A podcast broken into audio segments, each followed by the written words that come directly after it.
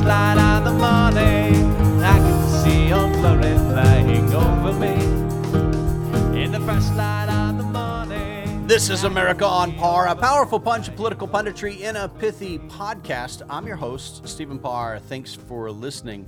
Uh, this weekend, I attended the Life March in downtown Shreveport and Bossier City, Louisiana. There were about a thousand people there, which was pretty good since it was literally freezing when the march began. And I know that's not as cold as it was up in the Northeast this weekend, but for Southern folks, it's pretty darn cold.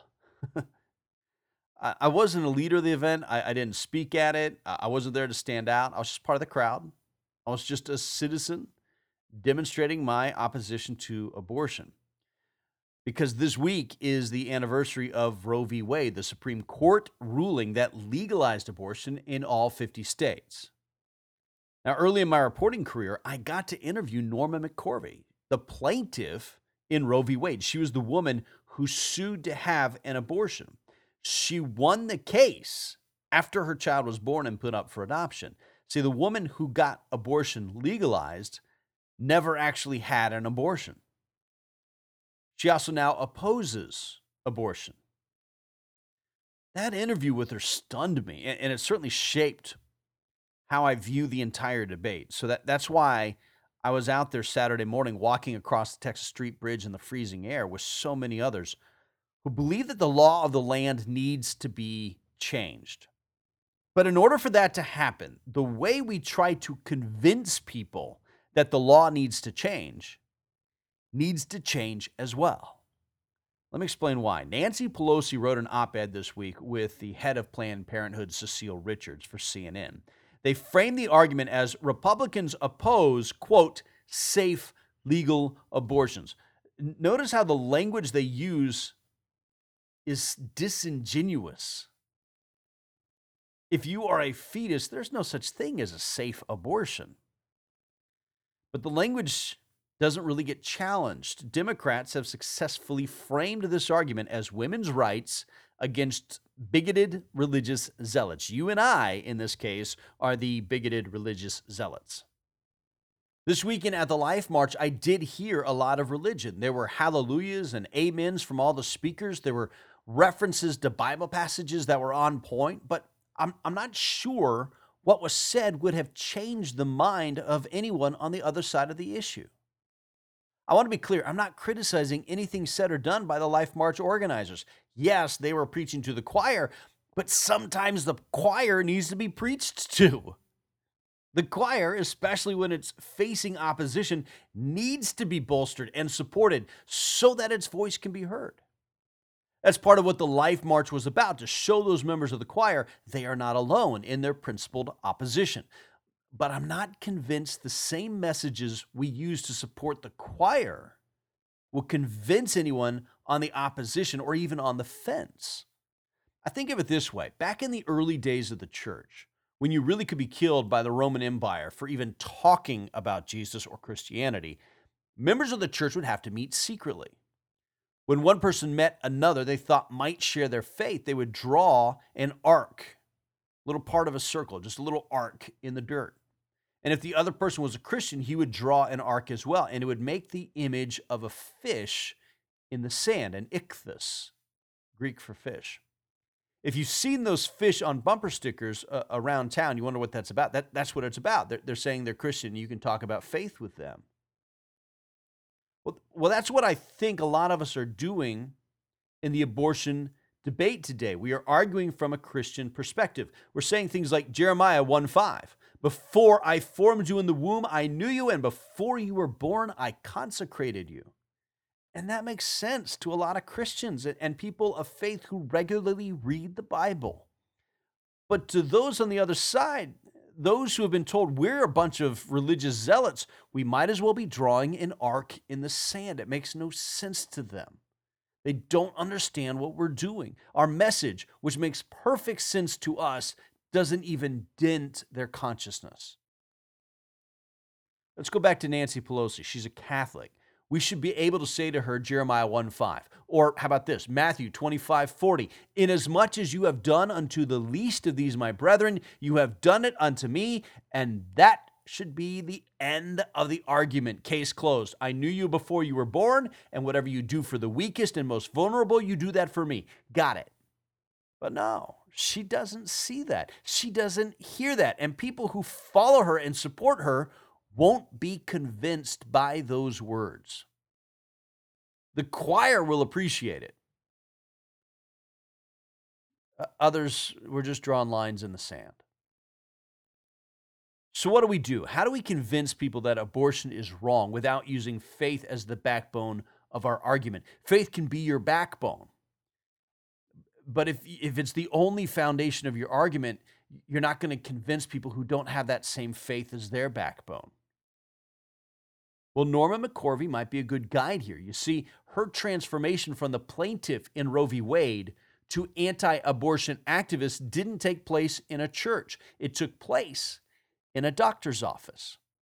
She was looking at a chart of fetal development, pictures of gestational stages, and she realized that what she was looking at wasn't simply a collection of cells, it was a baby.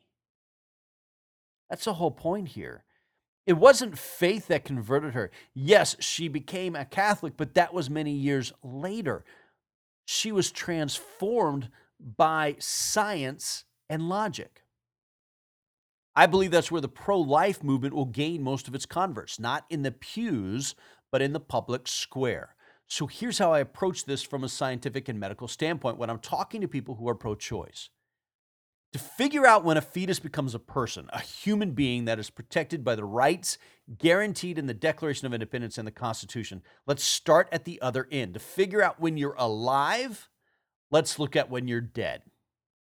According to the law, the Uniform Determination of Death Act, death occurs when an individual has sustained, quote, irreversible cessation of circulatory and respiratory functions or irreversible cessation of all functions of the entire brain. Okay, no heartbeat, no brain activity, you're dead. DED, dead. All right, if that's when you're dead, then when you have a heartbeat and you have a brain activity, you are by definition alive. See how simple that is? Heartbeat, brain waves, you're alive. And if you have human DNA, and you have a heartbeat and brain waves, you are then, by definition, part of mankind. And our Declaration of Independence says all men are created equal and have unalienable rights to life. The Constitution says you can't be denied your life without due process. So if you have human DNA and a heartbeat and brain activity, then you are a living human being subject to the protections of our laws, which guarantee your life cannot be taken without due process in a court of law. So the only question that remains is when does a fetus gain a heartbeat and brain activity? By the fifth week. That's right, by the start of the second month after conception, you are a living human being by legal definition. 65% of all abortions take place after the baby has a heartbeat and brain activity. Two thirds. This, by the way, is why I don't believe there should be allowances for abortions during cases of rape or incest. Abortion takes away the life of a human being without due process. The infant didn't commit the crime, so she shouldn't bear the punishment. Indeed, our Constitution says so. Even in the case of a risk to the mother's health, I'm not convinced that abortion is needed. The stats on this are extremely rare. The best estimate I've seen is less than 1%, and even that may be overstating reality. Look, babies are surviving at younger and younger ages. How many of you know a child who survived being born at 22 weeks or younger? I personally know of three, and that's just in my circle of friends and family. When my wife was pregnant with our second child, her liver started shutting down. Toxins started building up. If we didn't do something quick, my wife would have been in serious danger of organ failure. So we didn't abort my daughter. Instead, we induced labor. We didn't end her life because of the risk to my wife. We started my daughter's life a little early. More and more, the argument of abortion to save the life of a mother is a false choice. It's intellectually dishonest. It's not an either or. I know most Christians believe that life begins at conception. I'm not sure I can make that argument solidly outside of my faith. I, I, can make it within faith very easily.